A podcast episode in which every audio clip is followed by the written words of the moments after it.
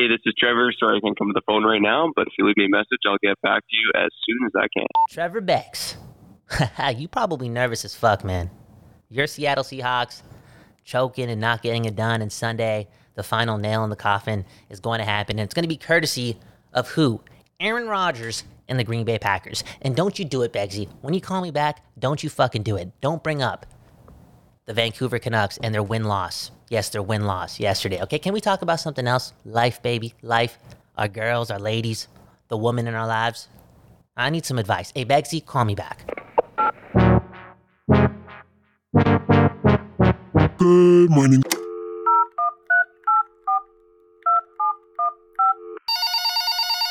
Trevor Beggs, my brother. It's Friday. I'm talking to once again my brother. Gotta ask you, how's it going? Yeah, you know what? I- I'm doing pretty good today. Happy Friday to you, man. And uh, I think I'd be doing better. I think all of Canada was uh, really stoked last night to see Dylan Guenther uh, score the OT winner. but I'll tell you this: the saddest part of Canada was Vancouver because, Damn. again, it was Dylan Guenther scoring the OT winner, and he should have been a Canuck. Yeah, but don't worry, we got OEL and Conor Garland. It's uh, yeah, it's gonna go down as the worst trade, or one of the worst trades. I'm gonna say top three worst trades based on circumstances and how much it put this team in a continuous hole. It's gonna be one of the worst trades in franchise history. Yeah, I remember after Benning got uh, fired, I wrote an article for Daily Hive just ranking his trades, like all the big ones. hmm And I didn't have that one as the worst trade, but it could definitely be the worst trade if Dylan Guenther hits on his potential. Yeah. Because not only did we lose out on Dylan Guenther, but uh, we're saddled with OEL salary. And even right now, Dylan Guenther is outscoring Conor Garland at the NHL level. I mean, not in terms of points, but just in terms of his scoring rate. That's so right. not only do we have OEL and his albatross of a contract, but Dylan Guenther is arguably already a better player than Conor Garland. Oh my God, you know, we're going to keep repeating ourselves, but hey, hey, hey, hey.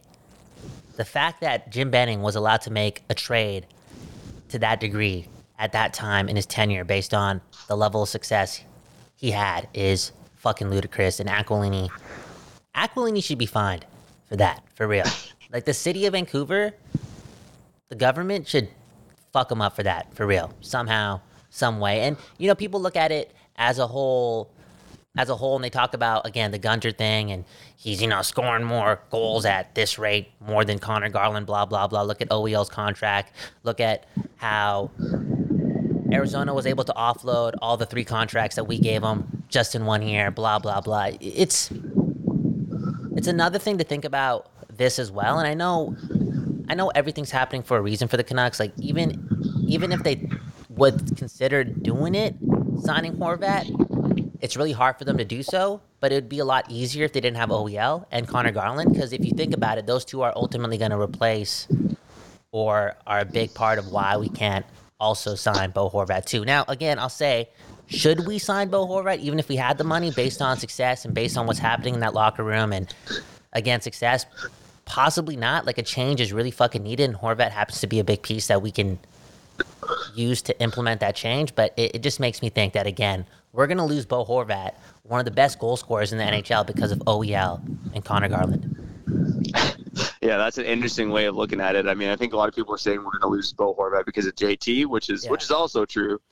Um, but yeah, that's definitely another way of looking at it. I mean, there's so many reasons you could look at with all the bad decisions the Canucks have made. All these guys making all this money and underperforming, and Garland, OEL, Myers, Pearson, you know, they're all up there, right? And throw JT Miller, even Brock Boeser into that equation as well. Mhm. Um, but yeah, I, I think you know there's so much negativity surrounding the Canucks right now, and you know we watched Bedard light up the World Juniors, Vancouver's own Connor Bedard light up the World Juniors, and I think we we're all ready to you know start embracing the tank. Like this team is stuck in the mushy middle. Um, they have a better shot at you know getting Bedard than they do of going on, on a magical Stanley Cup run. Um, and then what did they do last night? They go out and fucking beat the defending Stanley Cup champions. This is the most confusing team in the NHL right now. I'm telling you, because they could win on any given night based on their goal scoring, but they're just a bad team. Yeah. And I, I don't know. I, last night, you know, Avs are up two nothing in the second period, and I'm like, yeah, this, this game, this game's over. Canucks Sick. are, come on, let's let's embrace the tank. Collin Delia is in net, you know, the third stringer, and yeah, of course they uh, they go and score three goals in two and a half minutes and win that game. So, uh, I, I'm I'm thoroughly confused by the Canucks right now. I, I don't know what uh, how you're feeling right now. What's what's your vibe in terms of the Vancouver Canucks? No, it's just, it's just pointless.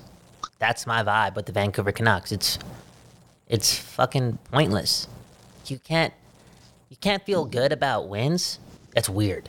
That's weird, but also right because this team needs a lot of help and they need help at the top of the draft because what else is going to help them when they're that handcuffed? For real. For real. So having a top pick would just accelerate things not only in the trajectory for, of this organization but also in my life. Okay? In my life. I, I want to escape, and I've said this for years and years and years, and we all do, and the city wants to do it as well. We want to escape with the Vancouver Canucks, but watching it at a whole is just, again, pointless. And I got to say, I got to bring up this guy too. Because of OEL and Garland, and I know it's not right to say this because who knows what would happen if those two moves didn't happen, blah, blah, blah, blah, blah, blah, blah, blah, blah. But fast forward 12 months later, I'm not saying the two are connected, but, but again, who knows? We do get Kuzmenko, and he signs a one year deal, and he's he's a great hockey player. But again, because of those two, Kuzmenko's not going to be around. He's not going to be a Vancouver Canuck next season. I don't see how they get it done because he deserves to get paid a lot. I know it's only been one year and he's played a lot with PD, but he's a good hockey player and he puts up points. He's going to get paid a lot and he's not going to get paid in Vancouver. So that's another player you're going to lose. Yeah, I'll fire back on that a bit. I do think that, you know, based on what we've seen from this management group, they don't really have an appetite to tear it down and, and tank for a draft pick, although that's what they should do. So I, I, think if they were really trying to do that, they would pedal both Horvat and Kuzmenko for assets. Yeah. Uh, I would, I would go. I, am going to go on the record and say I'd be shocked if both Horvat and Kuzmenko are both gone by the start of next season. I think the Canucks are keeping one of them, and between the two, I think the Canucks are going to keep Kuzmenko because again, that was a find by this management group. Um, I think you know the fit with PD is pretty obvious, yeah. but he also has skill on his own. Like like you said, he's a great hockey player. Yeah. Um, so my guess is that they trade Horvat and keep Kuzmenko. Um, but I, uh, whichever player stays in Vancouver, st- I would just be shocked if both are gone by the start of next season. You, you brought up the whole Kuzmenko thing, and I think I heard uh, Sat talk about this multiple times on his show with Riccio. You need that one-two punch. You need that one-two punch, and I think there was glimpses of PD and Boeser having it, PD and Miller having it, and I still think they can rekindle that. But you definitely have it. You can see it. You can just see it. You definitely have it with Kuzmenko and PD. It's it definitely has the potential to be a dynamic one-two punch, and we're already we're actually already seeing that this year just based on output and points for. So, yeah, just a just a weird year, weird year. Speaking about weird years, the Packers, the Seahawks, the Lions, it all comes down to the last week of the NFL season. I know you're super nervous. I know I'm super nervous. Who knows what's going to happen, but huh, I do. And I think the Green Bay Packers are definitely making the playoffs. And it's it's interesting because the Seattle Seahawks got off to such a hot start. And it's isn't it sad to just think about the fact that all they needed was one more win to make things a little bit easier? A little bit easier, but they couldn't get it done and they're gonna quote unquote choke themselves out of a playoff spot. Uh, yeah, that's that's sad. That's sad, Begsy. Yeah, the Seahawks have a few losses that come to mind for sure. I mean, I think they won 0 4 against the NFC South, which is the worst division in football. So, again, losses to the Saints, Panthers, Falcons, and Bucs um, yeah, you couldn't win one of those games. Come on, and then also that OT loss to the Raiders is another one that's really going to sting as well. Oh, see, that's what I'm um, saying, bro. yeah, there's some that, there's some pretty bad losses by the Seahawks this year. Dude, that's something. Yo, can I tell you something that's super, super not alarming but fascinating? My dad has been to three Oakland, uh, sorry, Las Vegas Raiders games in the last year and a half, and all three games went to overtime. Isn't that something? Wow. He went to Vegas, Baltimore.